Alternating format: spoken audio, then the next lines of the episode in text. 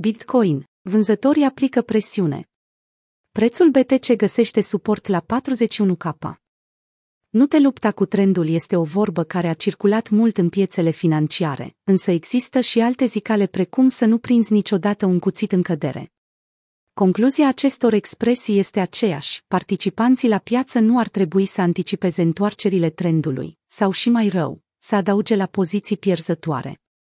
Nu contează dacă un participant la piață tranzacționează contracte futures pentru aur, piața bursieră sau criptomonede.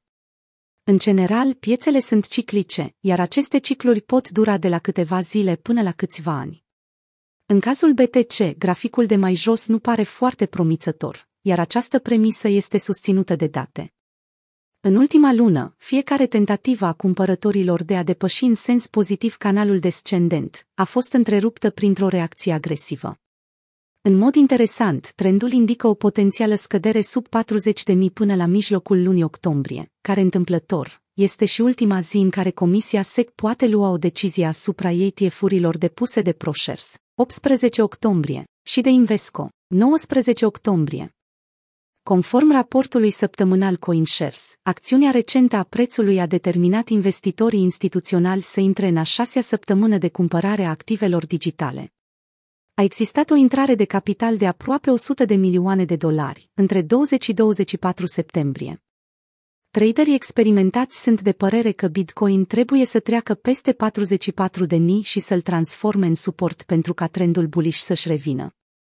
Între timp, datele onceni indică o acumulare intensă din cauza supply-ului foarte redus de pe exchange-uri.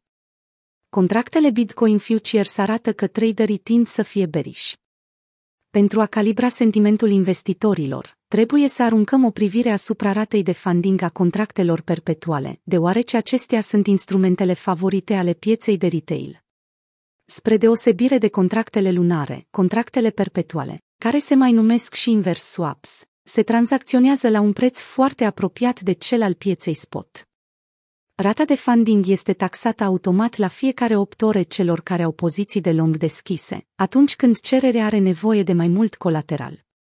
În orice caz, atunci când situația se inversează și pozițiile de short sunt supraexpuse, rata de funding devine negativă, iar vânzătorii sunt cei care plătesc taxe.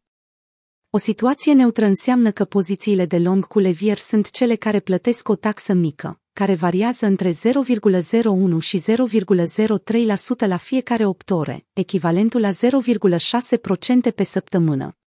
Graficul de mai sus indică un trend bearish care a început în 13 septembrie, când rata de funding a fost ultima dată peste pragul de 0,03%.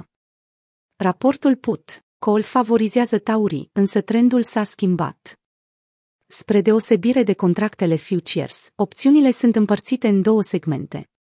Opțiunile call permit cumpărătorului să achiziționeze Bitcoin la un preț fix la data de expirare.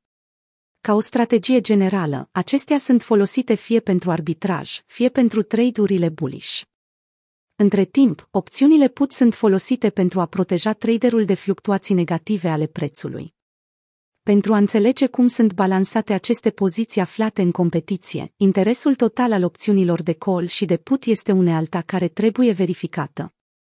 Indicatorul a atins valoarea 0,47 la finalul lunii august, ceea ce înseamnă că 50.000 de monede BTC au fost pariate pe opțiuni put în timp ce cumpărătorii aveau deschise poziții de call în valoare de 104.000 BTC.